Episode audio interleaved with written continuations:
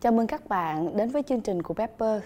Sau những năm Pepper làm lớp học và với rất nhiều tình huống đến với chương trình của Pepper thì Pepper phát hiện một điều là mình vẫn còn thiếu sót rất nhiều đối với những đối tượng khách hàng mà các bạn ở quá xa Pepper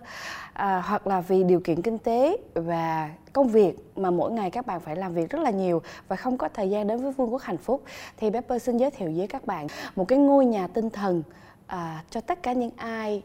đang cần giải pháp cho những nỗi sợ của mình, cho sự không bình an của mình,